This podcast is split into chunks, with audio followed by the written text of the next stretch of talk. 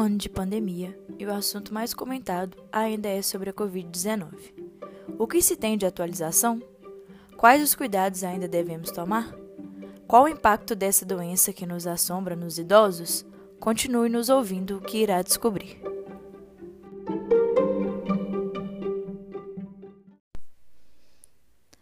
Já sabemos que o novo coronavírus surgiu no final do ano de 2019 em Wuhan, na China.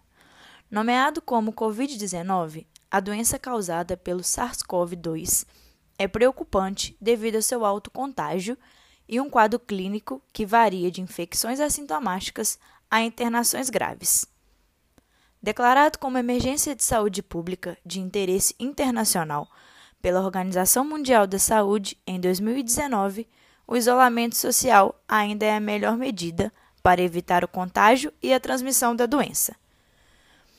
Os sintomas mais comuns do Covid-19 são febre, fadiga, tosse, dificuldade para respirar, dor de garganta e diarreia.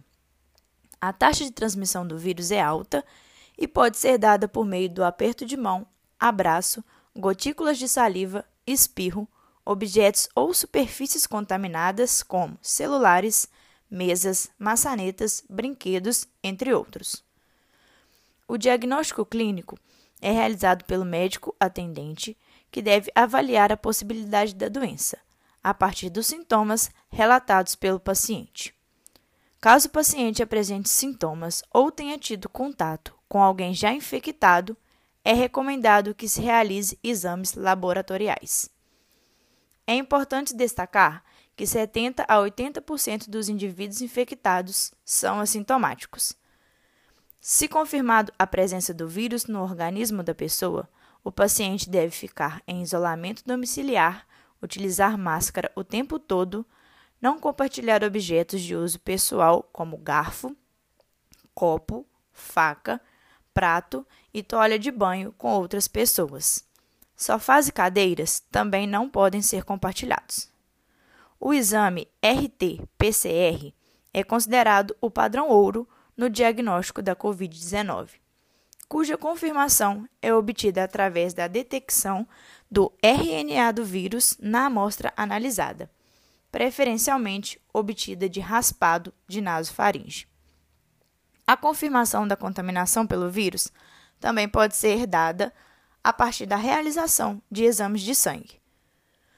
A melhor forma de se proteger para não contrair o vírus ainda é lavar as mãos com água e sabão ou passar álcool 70, fazer o uso da máscara ao sair de casa e evitar aglomerações. O número de pessoas infectadas pela doença encontra-se em uma curva crescente. No Brasil, o primeiro caso de Covid-19 foi confirmado em 26 de fevereiro de 2020, chegando a totalizar até a presente data 11.519.609 pessoas. Vale ressaltar que em outros países do mundo já está ocorrendo a segunda onda de infecção. Isso significa que os mesmos conseguiram achatar a curva de contaminação e morte a primeiro momento. Mas os casos de infecção voltaram a assombrá-los. Enquanto isso, o Brasil ainda passa pela sua primeira onda, atingindo aproximadamente 2.800 mortes diárias. Porém, diferente do início da pandemia, já temos uma solução à vista. Vacinas seguem sendo aprovadas pela Anvisa e obtendo seu registro. As aprovadas no Brasil para uso emergencial são a Coronavac, produzida pela China em parceria com o Instituto Butantan, e a AstraZeneca, desenvolvida pela Oxford. A vacinação no nosso país começou em 17 de janeiro e segue até os dias atuais, ainda sendo aplicada no principal grupo de risco, os idosos. Mas por que os idosos são grupo de risco? A partir dos 60 anos, o corpo começa a perder a capacidade de combater infecções e microorganismos de forma eficaz. Quanto mais idosa a pessoa é, menor é o número de anticorpos produzidos para criar forças e eliminar as doenças que surgem, o que acarreta em um enfraquecimento do sistema imunológico.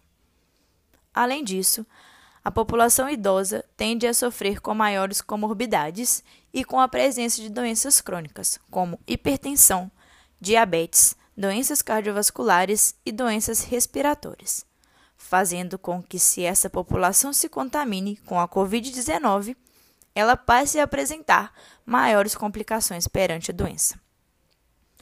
Já foi comprovado cientificamente o grande papel que o exercício físico desempenha sobre o sistema imunológico, trazendo uma melhora a esse sistema e reduzindo os riscos de infecções respiratórias. Além dos benefícios à saúde, o exercício também atua de forma a prevenir o impacto negativo do isolamento na saúde mental dos indivíduos. Dessa forma, para que os idosos permaneçam em casa, exercícios domiciliares como agachamento segurando uma cadeira, sentar e levantar, subir e descer degraus, transporte de itens com pesos leves e moderados, exercícios aeróbicos como caminhar dentro de casa, dança, exercícios de equilíbrio são algumas alternativas para manter e melhorar a saúde em geral, promover independência funcional e prevenir possíveis agravos da doença.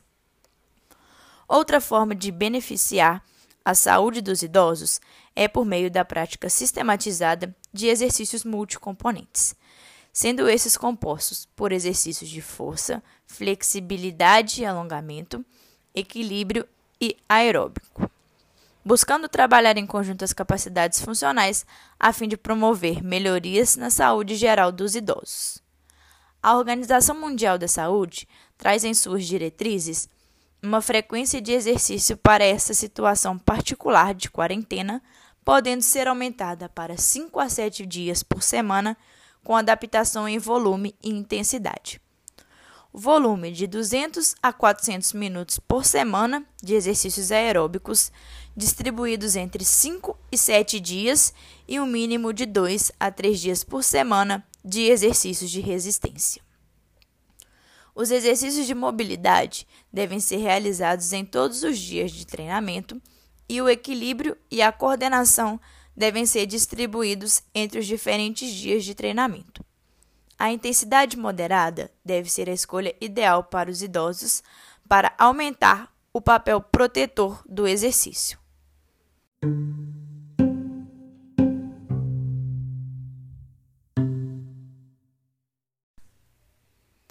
Para manter o sistema imunológico saudável, nós, futuros profissionais de educação física, aconselhamos a prática de exercícios físicos, sempre de acordo com suas necessidades e capacidades individuais, pois estes melhoram a atuação do sistema imunológico e a qualidade de vida de inúmeras formas, além de ajudar no tratamento de diversas doenças. Mas não se esqueçam, procure sempre por ajuda profissional e respeite suas limitações. Juntos sairemos dessa. Se puder, fique em casa e se cuidem, na medida do possível, seguindo sempre as recomendações da Organização Mundial da Saúde.